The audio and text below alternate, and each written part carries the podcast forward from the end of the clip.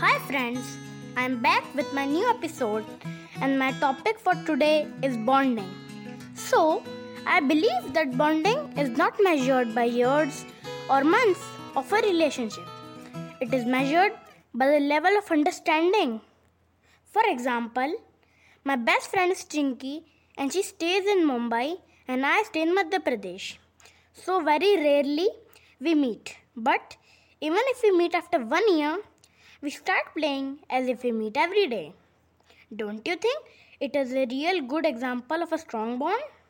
Let me share one more example, and that is with my plants. It is not a human bond, but a bond between me and my plants.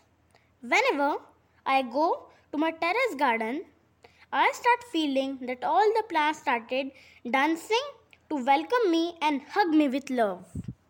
Trust me, it's a beautiful and a priceless feeling. So friends, everyone has a family bonding and attachment, but a bond with friends and plants is something really special. We should treasure such bonds. Thank you for listening to my podcast. Stay tuned for my next podcast to be released on next Thursday. Till then, stay home, stay safe, bye.